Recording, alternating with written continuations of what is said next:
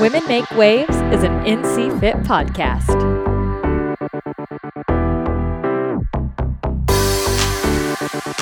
What's up, listeners? Welcome back to another episode of the Women Make Waves podcast.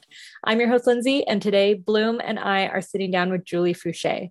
Talk about a dream guest, y'all. I have been following Julie's CrossFit career for as long as I can remember, and am so impressed by everything she is able to accomplish on and off of the competition floor.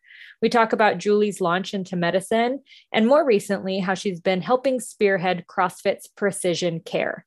Could you imagine if your doctor did CrossFit, participated in functional fitness, had their CrossFit level one, prescribed things like nutritional changes, diet, exercise, hydration, sleep hygiene? Oh, you're talking my language. And CrossFit Precision Care is addressing all of that. We also talk about the physician-patient relationship and how similar that is to the coach and athlete relationship. We dive into Whoop's Women's Performance Collective and Julie's role in that. And finally, talk all about meditation, breathwork, emotional health, and visualization. So we go there. Julie shares so openly and honestly about all of it, and I cannot wait for you to hear it. Also, if you are someone that works out with a podcast in the background while you're working out, I highly, highly suggest checking out NC Flex. It has become my favorite program that we offer over at the NC Fit app and is perfect to have a podcast going on in the background. If you're listening to this and loving it, please post it, share it with a friend, leave a 5-star rating and review, and let us know what you love most about the Women Make Waves show. Until next week, enjoy the show. Welcome back to another Women Make Waves podcast. My name is Bloom, and I'm here with Lindsay and Julie Foucher.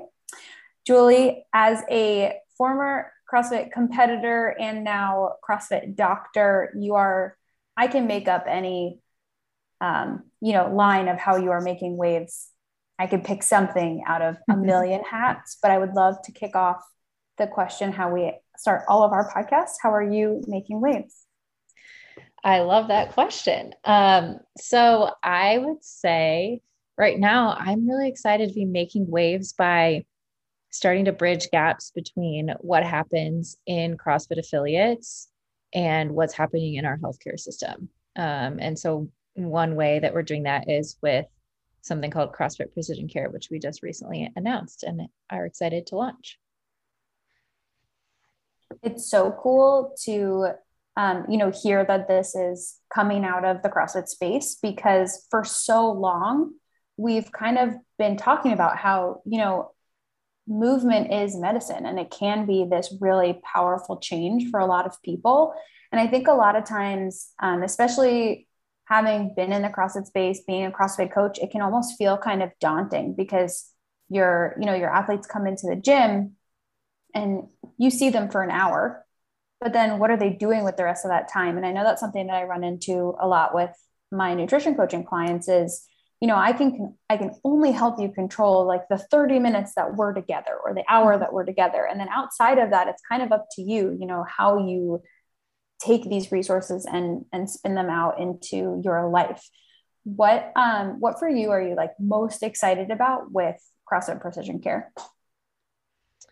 So I think for me, as I was going through med school, when I started my medical training, I was really naive and I didn't realize how many problems we had as a healthcare system and how much we were really falling short in terms of it just empowering people to be healthy, and really, how rooted most of our health problems are in our lifestyle.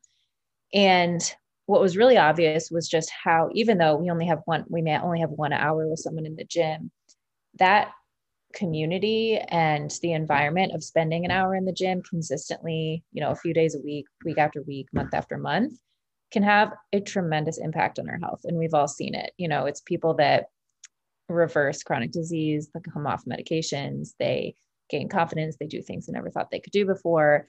And those things just aren't happening. Like those just don't happen in a doctor's office. Like we think 1 hour a day is not a lot, but how about 15 minutes every 6 months? Like then really nothing is happening to change someone's lifestyle. And it's just so important. And so what I'm most excited about is being able to connect what's happening in the affiliate with what's happening in the healthcare system, because no matter how we problem solve in the healthcare system or with insurance about trying to help people live a healthier lifestyle, or how much support we give them, or how much we talk about, you know, working out or nutrition, it's just not the right environment to do it. Like, we need to help surround people with the right environments, the community, with the trainers, the resources to be able to put this into practice in their day-to-day lives. And that's what the affiliates do. And so that's what I'm most excited about, is I really do think that is like the unlock for really changing our primary care system and our healthcare system. And so starting to build that bridge is really exciting. What does the building of that bridge look like? And you don't have to dive into everything that is CrossFit Precision Care, but for people who are not familiar with what the program is, how are you starting to build that bridge? Yeah, so it's CrossFit Precision Care is really a primary care offering that is consistent with what's happening in CrossFit affiliates. So it's being paired with a doctor and a health coach who do CrossFit, who understand what you do.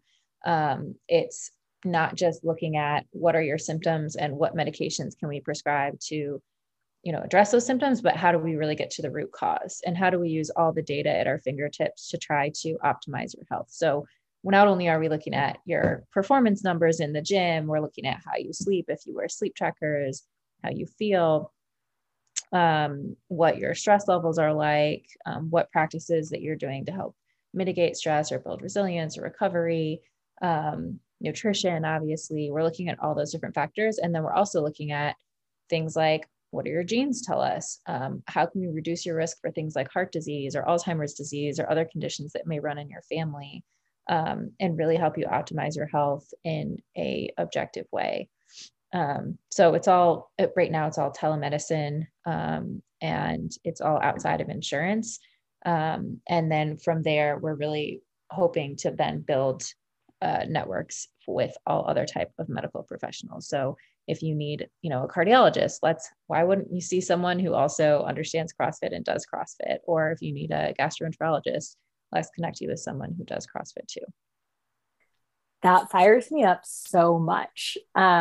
Bloom knows, obviously, from a nutritional standpoint, from a nutritional and emotional standpoint for sure, but I got really hurt competing like 6 years ago, mm-hmm. and was rushed to the hospital, thought I was going to go in for emergency surgery. Wow. They were like, no, like, let's wait the weekend and get you an MRI on Monday and all these different things. And from that moment on, every medical professional I saw had really like snide remarks. Like the orthopedic surgeon was like, well, CrossFit's like going to keep me in business forever. Or like, I know someone that'll never do a handstand again. And all of these comments that during such a traumatic time was the last thing I needed. And so I did go outside of insurance to find a physical therapy office that was attached to a CrossFit gym. And like the first time I walked in, and my practitioner was like, of course you want to do pull-ups and snatches and all of these functional movements again. Like, let's get you back to that. It was the first uptick or upswing in my recovery process. And so to hear that that is actually being implemented, and something that was such a hard thing for me to find on my own, I'm so excited to hear that that's going to be more accessible to people. For sure. I think it's that alone is probably the biggest demand that we see from the community, is just want to work with medical professionals who understand CrossFit and are not going to have those snide remarks, or are not going to tell people to stop doing it, or that it's dangerous or too intense. And I think a lot of that, just from my experience in the community, comes from, you know, a lack of understanding. I think anybody who really has been in an affiliate or worked with a coach or been through the CrossFit level one understands how powerful it is. But when you don't know what something is, sometimes it looks really scary, and, you know, you can potentially say things that may scare people away from it. Is that a requirement for doctors and practitioners within the precision care system to be a level one coach? It is. Yeah. We want everybody that's seeing patients to have gone through the CrossFit level one, just because we feel like it's so foundational, just to understand the methodology and the purpose behind it. So that is a requirement. That's super powerful. I remember I had been interning to be on seminar staff before everything shut down. And it was one of my favorite things because I got to listen to all of the lectures from the level one, because I did mine in like 2013. So it was a long time ago. Yeah. And I feel like some of the information, anytime I was like, because I did, I think 3 different internship seminars, and anytime I listened to any of the lectures, I was like, people need to hear this. Like, why don't more people know these things? So it's really, it's cool that that's a requirement, because I think that if we can, you know, support practitioners in having that basic knowledge of functional movement and understanding, you know, what we all in the fitness space, I think, can agree on as like the most powerful things for our health. I think that that just in itself goes a really, really long way. Are you noticing that a lot of CrossFitting doctors are like flocking to be part of this? Yeah, absolutely. We've had a ton of applications for both doctors and health coaches and care coordinators to work with us.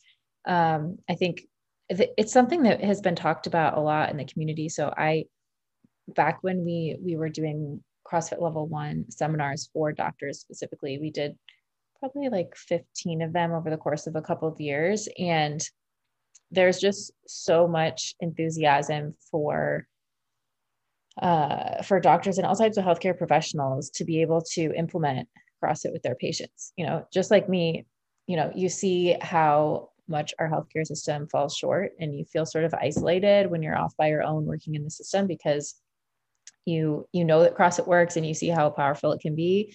But then it's just hard to do that on your own. And so I think there's so many interesting solutions that have come about. And I think we've seen a lot of different, you know, doctors working with affiliates in different ways, whether it's referring patients or whether it's starting little, you know, programs or research studies, or even opening practices associated with affiliates. There's a lot of ways to do it. And so, but there's a lot of people who are interested in working with us and seeing where it goes. What was your kind of aha moment, or was it a dream since you were a kid to go and get into medicine? Because I remember, like, I started CrossFitting in undergrad, and that was around the same time that I was watching you compete at the games. And I would make like every excuse under the sun, like, oh, I've got a big test coming up, or I've got this. And I had a coach at one point be like, do you know who Julie Foucher is? Like, yeah. And they're like, she's in med school. So like, suck it up. Oh, that's hilarious. Yeah. I first thought about going into medicine when I was in high school, probably just when I took, you know, biology class and psychology. And I was really interested in how the human body worked. And I really liked just problem solving and math and science. And then I went to college at University of Michigan, and there it's a big school. And I would say a lot of people go in wanting to be pre-med. And so I didn't want to necessarily narrow myself in and say I was going to be pre-med. I wanted to make sure that I really explored it first and made sure that's what I wanted to do.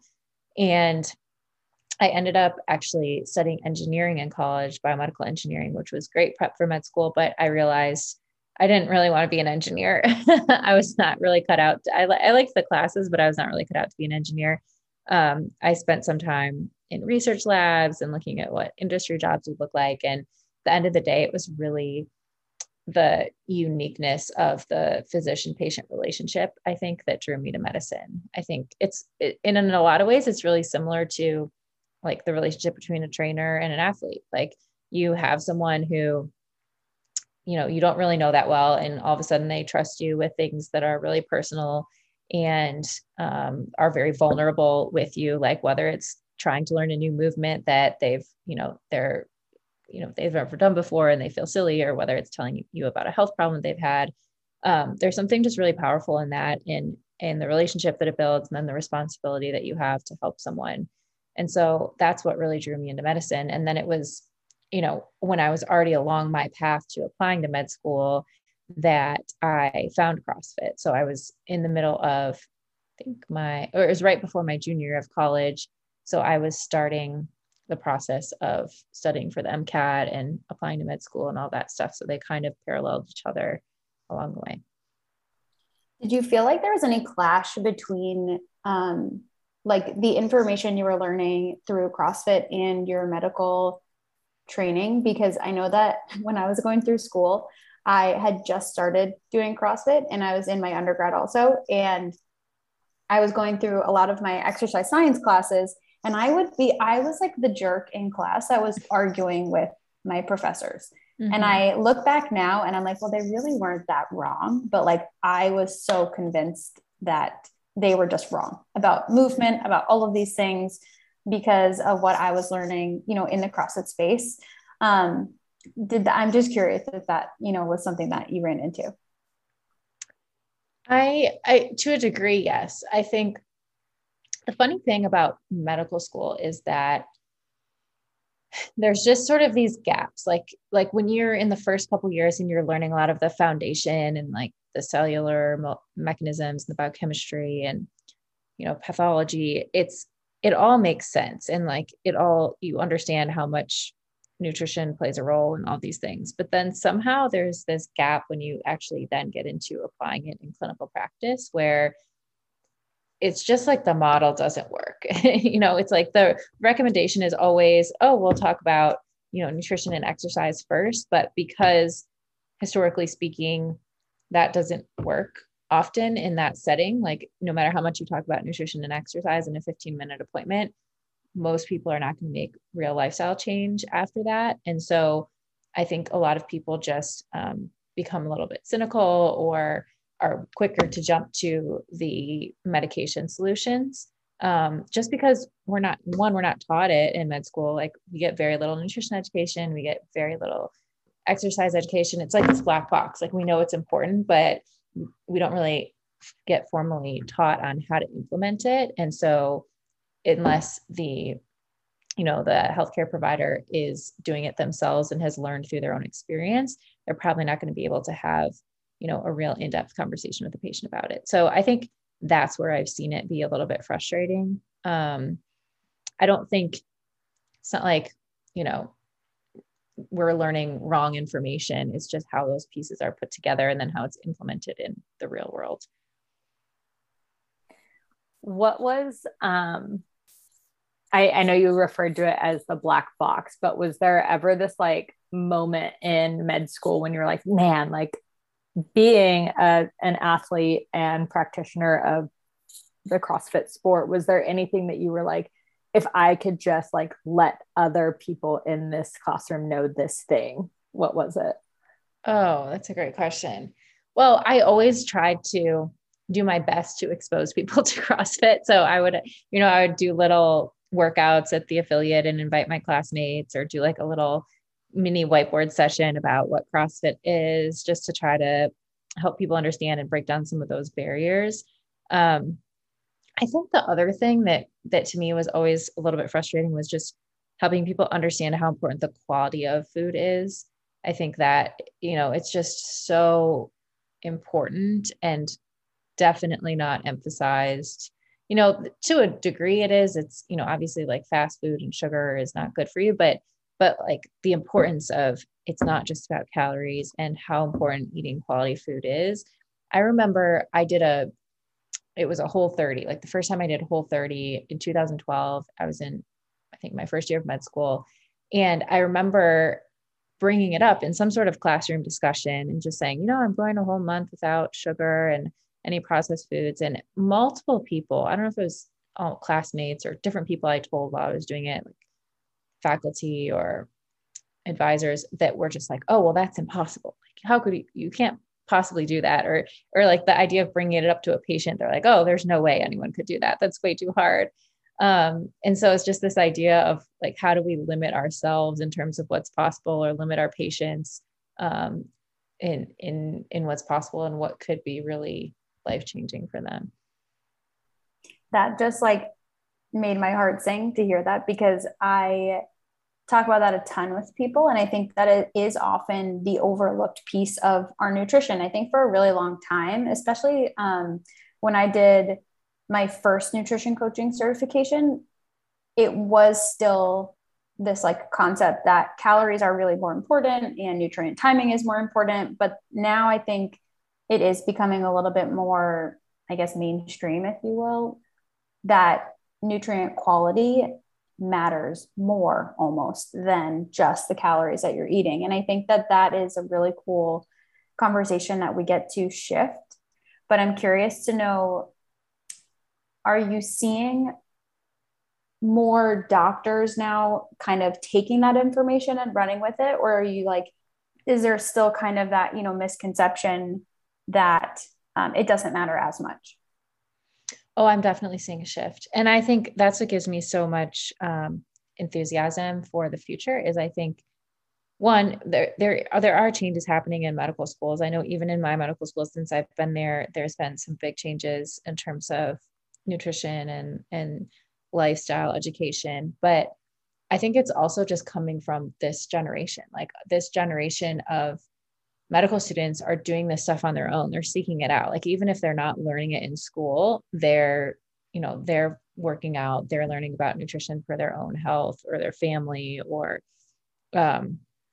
for other reasons. And that is going to have an impact on how then they can change their practice and how they can change their patients and like education for future generations. So that's what I'm really excited about. And I think also what I'm excited about when I look at things like CrossFit Precision Care, you know, it excites me that model of pairing the CrossFit affiliate with healthcare, but also probably almost equally importantly is it makes me excited to be able to give doctors an opportunity to practice in a way that's consistent with their values. Because especially coming from family medicine or primary care, I would say almost everybody that I've encountered, I don't know anybody that's really happy working in a conventional setting right now. But so many people are trapped there because of loans or because they don't have another option. And so giving people opportunities to practice where they can really work with their patients on these things and have the support to do it is really exciting for me. Something I love that you touched on earlier too is starting to get more mindful about these kind of medical markers. Mm-hmm. And I remember getting, you know, I have plenty of heart disease that runs in my family. And since I was a kid, their answer was like, well, like we got bad tickers on your dad's side of the family. Right. And I'm like, yeah. What? Like, are you just telling me that I am like destined for like heart issues, you know? Right. And so when I started working with my functional medicine doctor, that was a big thing that I like was terrified mm-hmm. about. And she started going into epigenetics and all of these different things and was like, well, yeah, it can be really scary, but it's scarier to just live in the dark knowing that there's something there. Mm-hmm. Whereas we can start tracking all of these different things, and through nutrition, through lifestyle, through all of these different things, we can actually choose what flips or what switch flips on and off and what we do. Absolutely. Yeah. And it can be really empowering. Absolutely. It makes me feel like it's easier for me to eat in a certain way instead of just like, well, someone told me this was healthy, when I'm like, no, I am nourishing my body with exactly what my body calls for. Mm-hmm. And something Arielle and I were reading just before the show was you and a handful of other female athletes joining with Whoop and mm-hmm. like wearables and tracking these different things, kind of putting women's research at the forefront. Can you tell our audience a little bit more about that? Sure. What kind of ties in? Yeah. So it's really exciting. I was really honored to be asked, but it's called the Women's Performance Collective that Whoop has basically gathered a group of women with a variety of different backgrounds in sports. There's some Olympic athletes, obviously CrossFit athletes, researchers. Dr. Stacey Sims is on there, who's a PhD, who's done a lot of research specifically in women's health and performance. And it's just, you know, an effort to be able to really focus on what women need to optimize their performance and have conversations around that. So it's just, you know, it's an opportunity for us to be able to share our experience and say, this is important. Let's, you know, put a focus on this, or here's some things that would be really interesting to research, or look at this data that you're collecting and figure out how we can help women better and advocate for women better. You know, I know Stacey does a lot to talk about how little women are studied when we look at any kind of, I mean, a lot of medical studies, drug studies, but training studies also. A lot of them are done primarily with men, and women are different, So it's really exciting to be able to look at some of these things. And I know they've already, Whoop has already done some really interesting studies with a CrossFit doctor, Dr. Sean Rowan. They did a study of tracking women who wore Whoops before conception and throughout their pregnancy and postpartum, and looked at how their HRV and their resting heart rate changed, and what that could indicate. And so it's just setting the stage for what else can we learn by studying women that can help us perform better and be healthier long-term.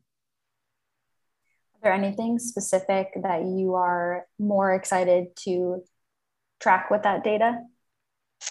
So I am really excited about female cycle tracking. So I've always been really excited and passionate about this, just because I think that, again, with our conventional healthcare system, we tend to have kind of blanket answers for a lot of problems. And for a majority of women's health problems, symptoms, birth control is the answer. It's like, we'll just take some hormones and that will solve all of our problems. And in reality, sometimes it can cause worse problems, especially long-term down the road. And our women are amazing. And we have this cycle that happens every month that actually is sort of like a vital sign. And it tells us a lot about our health, but nobody teaches us what it means. As we're growing up, it's just sort of this annoying thing that happens every month.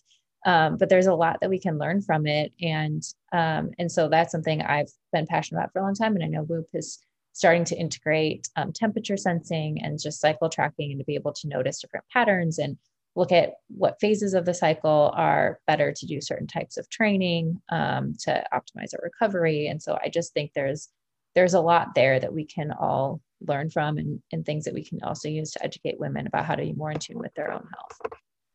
I love that the conversation naturally went here. Every conversation that Ariel and I have had, mostly with people in the medical field, whether it was yourself, Stacey Sims, we had Lindsay Matthews from BirthFit. Yes, and, I love her too. We all dive into ladies, there's the whole whimsical way of being I'm on my moon, and you right. can totally embrace it instead of it just being this oh shit, she's here again, Totally.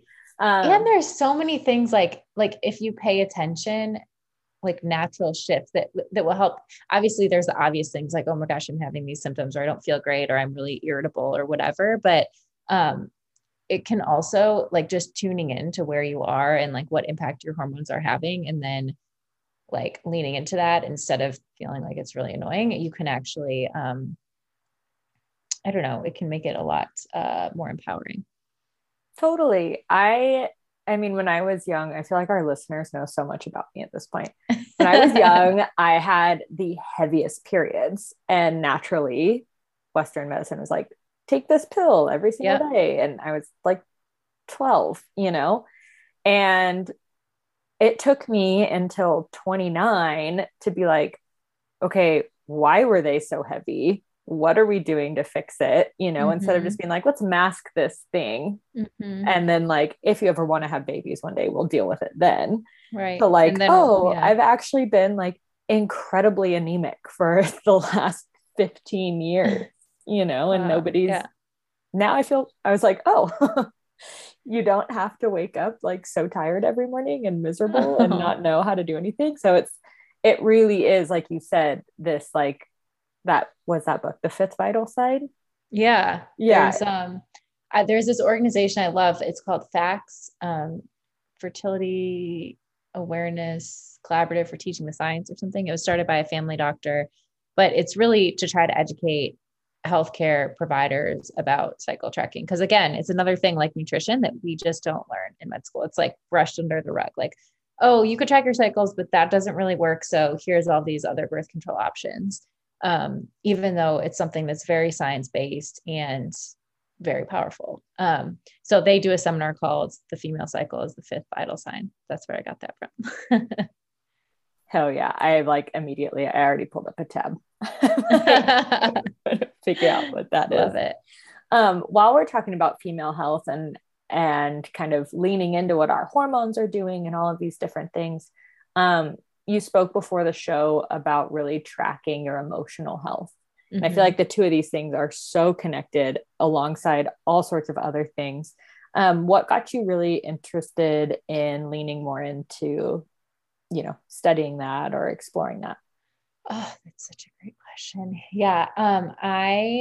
So I think for me, it was really just a lot of things that happened in my life, like in the last year and a half. And it all started with me for the first time in my life, taking some time out. I had been basically going really busy, burning both ends of the candle for my whole life, like school to college, CrossFit games, med school, residency, like all kinds of other things outside of that. And so after residency, I found myself with a couple months where I had nothing to do. Like I and kind of intentionally, like I didn't push it because I realized this was the only time in my life where I might have an opportunity to do this. So where I would wake up and be like, I don't know what I'm going to do today. Or like, I don't know when I'm going to start like my full-time job. I played around with a bunch of different things, but it was very much like, let me just wake up every day and see where the day leads me. And it led to a lot of like reading books, a lot of different sort of like learning about different self-care activities. So I started doing more breath work. I started doing a lot more meditation, just like mending a lot of relationships in my life, like things that I had been so focused on my own goals and my own achievements that I think I'd sort of not spent the time and effort on relationships that were really important to me. So I spent a lot of time doing that. And it really led me to like open up a lot more emotionally. I realized how much I had been super closed off and was just like, so focused on, okay, what's the next goal? What's the next thing? Like if I was feeling something, I would just sort of push it down and keep charging through. And so it allowed the space for a lot of those emotions to start coming up. And then for a while, it was extremely overwhelming because it was like, oh, I've been repressing all these emotions for my whole life and now they're all here and I don't know how to make sense of them. So it's been a really interesting journey of just like learning what my emotions are telling me and learning different tools. Like, I think I've tried so many different things that have all been helpful in different scenarios, but from meditation and breath work to journaling to just more self-care things like getting massages, getting acupuncture, working out for me has become much more of a like emotional, mental health thing than physical, really. Friendships. Lately I've gotten really into emotional freedom technique or tapping. I don't know if either of you have ever tried that, but that has been really profound for me. So yeah, it's just been fascinating. And I think it's also really opened up my understanding of where health starts. And, I think that we always think about all of these chronic diseases as being lifestyle related and root causes mainly being like lack of activity or nutrition or stress or environmental exposures or lack of sleep. But I think it goes a whole layer deeper where a lot of these things are really rooted in emotional health. Like if we have, relationships that are, stressful, even if it doesn't feel like it, if it's like something from years ago that creates this kind of chronic pattern or story in your head of how you see yourself, and not being in touch with what our emotions are telling us, that presents in a variety of physical symptoms. And we see a lot of that, it's true. Like a lot of chronic diseases are exacerbated by stress, whether it's, GI or autoimmune disease or a variety of other things. And so it's just really made me emphasize for myself and also for my patients, how we can address exercise, nutrition, and sleep all we want. But a lot of times it's going that layer deeper and, addressing emotional health even more. I just got full body tingles because that's what I do every day. And it's so funny because I almost work through the opposite lens. I have so many people, if I could stop one stigma about therapy, it would, two, one, that it's shameful to go, but two, that you have to be in crisis to need to go to therapy. Mm-hmm. People think they need to be grieving a loss or some big stressor in their life or whatever it is. And that's great. Yes, totally seek help during those times. However, as a practitioner, that just puts me into like crisis management. Mm-hmm. So if you can actually come to therapy not in crisis, that would be great, because we can start to actually dive into so many of the things that you're talking about. Like, I'm not going to take you on some emotional roller coaster if you're in front of me saying, you know, you just lost a loved one, right? Mm-hmm. That's not the time to address those patterns. And so when I have someone in my office who's well, right, quote unquote, well, for all intents and purposes, and I start checking in around their sleep hygiene, their nutrition, they're like, this isn't therapy. And I'm like, well, like if you're at a deficit there, I'm not even going to take you somewhere deeper. Like, let's get all of that somewhere before we can go and start working on all of absolutely. And that's been super clear to me too, through this whole process, is like, if I'm not, when I get really sleep deprived, as we all know, everything is worse. Or like, if I'm not eating as well, or if I miss exercising for a few days, like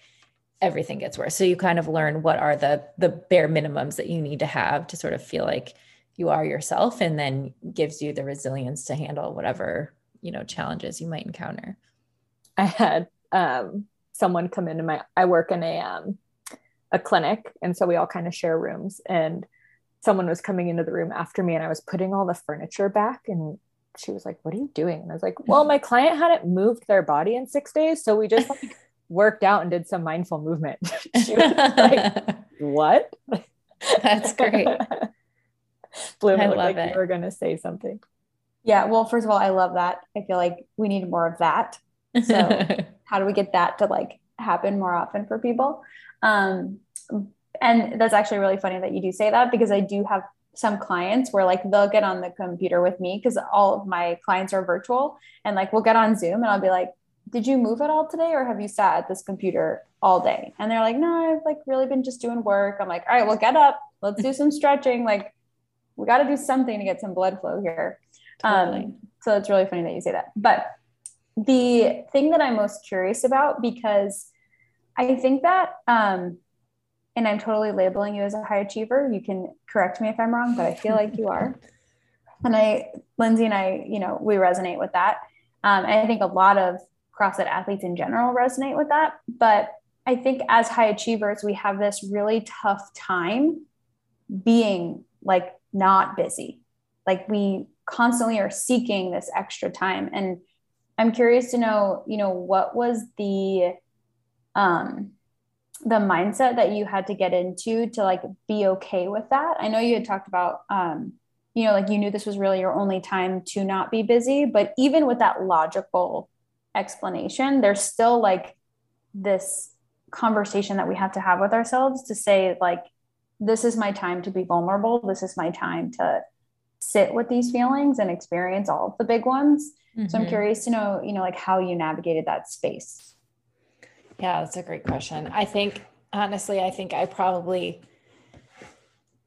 like, I was just, it wasn't like I planned it. It was something that like, it just happened based on a variety of different circumstances. And then once it did happen and I started doing some of that reflection, I realized how important it was. And I just kind of leaned into it. I think I can remember one specific, like the first time I did this deep like meditation breathwork session. And, there was a part where we were kind of supposed to visualize where we wanted, what we want our future to look like, what we wanted our life to look like down the road. And I just felt like I got nothing. I was just like, I have no idea.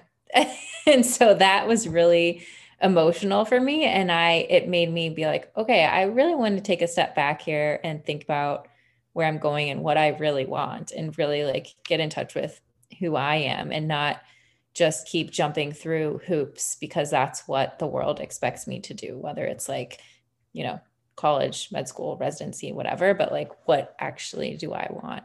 And it was really uncomfortable at first. Like, I always have, you know, a plan A, B, C, D for everything. And I had no plans. And so it was really uncomfortable. And it was just like sitting in that discomfort for a while. And this, like the word surrender just keeps coming up of feeling like, okay, I'm just going to like, I don't have to be in control. Like, I'm just going to sort of see where this goes. And I, you know, I think reading, there was a lot of books I read that were really helpful, just talking to, different friends and mentors. And, I did a lot of therapy during that time, which was really helpful. And yeah. And then sort of the path eventually becomes clear. And I also want to say how fortunate I am that I had the ability to do that. Like, not everybody has the ability to just take a couple months off of working. So I want to say that also to begin with. That's oftentimes how it hits people, is like you were saying, I didn't plan the slowdown. It just kind of like hit me. And I remember when I first started really diving into somatic practices and therapy and kind of feeling like I was healing from the inside out. It kept popping into my head. How many times in CrossFit have we heard like embrace the suck, or like you can do hard things? And I'm like, yeah, my body is super capable of doing these really hard things. Like, my psyche is not, and I need to just like, but I could also, I would carry that same kind of mindset over and like, hey, like you have made it through 100% of the hardest times in your life so far. Like this, you're allowed to feel really big, really hard feelings. Even if they're, you know, for all intents and purposes, like kind of ugly or feel kind of crunchy or look different than what society tells you they should. And I'm curious what books you were reading during that time when you said you kind of leaned on those as resources. Yeah. Well, let me think back. So the first one I read was The Alchemist, which was so great. And I think it was like the perfect time for me to read it, because it really made me reflect back on sort of my life so far and what were those key moments in time of places where I really felt like I was at my best, or like in my, sort of living in my flow state, or like ways that led me to get to where I was. At this point in time.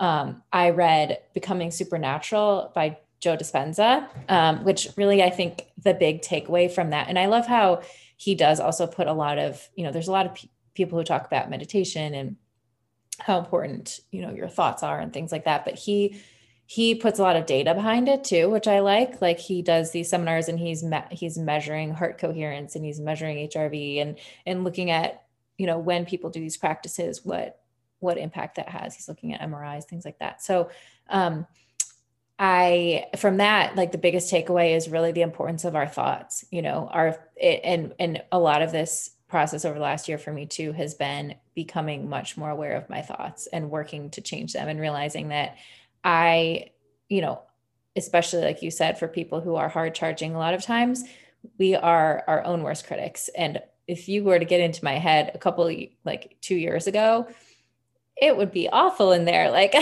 you know, I'm always being so hard on myself, and never would talk to anybody else the way that I would talk to myself in my own head. And so changing that has made a huge difference, and it's still a constant work in progress, but even just being aware of the things that you're thinking and then starting to replace those with more positive or empowering thoughts has had, you know, our thoughts really do create our reality. So that one had a big impact on me. I'm trying to think of other ones. I mean, there was a few other sort of more spiritual books that I read, by a woman named Caroline Myss that I really loved. I read The Obstacle is the Way. I read Untethered Soul more recently, like a lot of like deep sort of spiritual type books. Yeah, I'm trying to think of, Untamed by Glennon Doyle. A lot of these have sort of similar themes. It's so funny because a lot of times I think we just don't want to admit that we have this bad relationship with ourselves. And that could be really challenging because, like you said, like you would never speak to someone else the way that you maybe have spoken to yourself like the past few years. And it's an interesting concept because I think that it just brings it back to, and Lindsay and I talk about this all the time, but personal responsibility. And understanding that you have the power to change, you know, the way that you speak to yourself, the same way you have the power to change how you move and when you move and whether or not you move and what you eat and all of these things. So it's really cool, you know, to hear that you are implementing that practice in your life in some way, shape, or form. And I'm just curious to know if you have advice for anybody that's listening that maybe knows that they have a pretty harsh relationship with themselves, mm-hmm. Whether it be tied to body image or something else. Mm-hmm. What would you maybe recommend that they do? Oh my gosh. It's a great question. So many things. I think of it, a lot of it, and for all of us, it's so deeply rooted in this belief that I think all of us, I've met very few people who naturally, who don't naturally have this belief after living in the world for some time, that we are, you know, that to really believe that you are enough, that you are loved, that you are worthy. It sounds a little bit cliche, but like, there were so many things that I had to undo in order to really believe that. And for me, it started with, like addressing some relationships, even from childhood, with like childhood friends, things that had happened that I was not even really conscious of, that I didn't realize, but they had sort of planted this story in my head of like, you're not good enough or nobody likes you. And even though I think I knew on an intellectual level that wasn't true, like deep down, I was still playing that unconscious story. And so going back and addressing those things was really important for me. And then really, sort of like surrounding yourself with the right people who do believe that and who are going to give you that message and are going to be there for you, and that are not just going to build you up to feel good, but that are going to be real with you and sometimes tell you things that are hard, but because they care about you and they love you. I think that's really important, surrounding people who are going to be bringing more of that positive energy into your life. And if you have people who aren't that way, then cutting ties and not really feeling bad about it. Like, you know, you don't have to just make people happy all the time. And it's important, like your environment, the people you surround yourself with is so important. And then I would say, as far as the thoughts, like I think obviously therapy or like working with someone is incredibly helpful, and learning strategies like CBT or things like that. But I think for me, it's made the biggest difference to start my day every day with some visualization. So starting with like really positive, like thinking of positive memories or really happy moments and like feeling those emotions, and then visualizing my day and visualizing things that are going to be challenging, but moving through them really well, or having negative thoughts and like getting rid of them and replacing them with positive thoughts, or just having like experiencing things that may be triggering and moving past them really quickly. And that for me has made a world of difference, because then when I actually encounter those things in real life, it goes a lot more smoothly. And it's, you know, it's stuff that we learn that I learned from competing in gymnastics, that I used competing in CrossFit. Like visualization is incredibly powerful. And we know that from an athletic standpoint, but it's also really powerful in our like internal world, in our emotional health as well. And then I would also just say that this stuff doesn't happen overnight, and it can sometimes feel like it's never going to get better, but the little baby steps that you make, it's amazing how much they add up over time. Like I felt like there was times where I was just being bombarded with negative thoughts and I like could not escape them. And I just wanted to chop my head off, because I'm like, get me out of here. This is awful. But you just keep chipping away at it and you make progress. You look back a month, 2 months, 6 months from now, and you realize, wow, probably like, you know, maybe before my thoughts were 30% positive and now they're 60% positive. Like it really does.